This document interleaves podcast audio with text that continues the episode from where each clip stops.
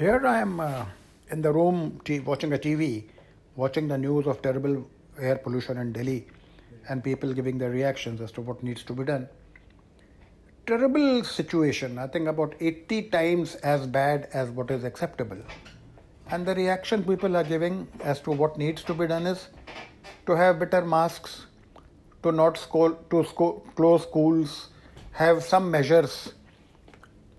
They will apply this uh, band aid system to everything, but they'll not say, let's have a more competent PM and a more competent CM. They would just not take the ultimate decision, the decision that affects everything. They would go and still vote for Modi because he makes a mandir for them. And then say, let us find a solution for air pollution, let us find a solution for violence in society, let us find a solution for this and that, but we'll go and vote for Modi. I mean, if this is the level of understanding of our citizens as to what needs to be done for what things, I mean, obviously there is no hope. Am I saying that for everything Modi is to blame? Well, if he is to be praised for every woman getting gas cylinder, then he also needs to be blamed for everything. A decision is yours.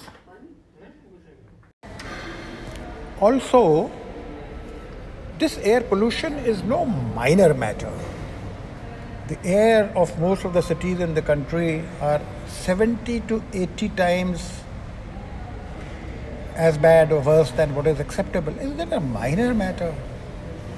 If the PM will not take responsibility for this, what will he take a responsibility for? As I said, that uh, a woman has got a gas cylinder in his kitchen. This is just too much. Why do we not force accountability on these chaps? And why are we still happy to have a PM who looks more like a Panditji? doing puja all over the place in various temples, but not handling this. And if we are happy with all this, then I suppose we deserve it.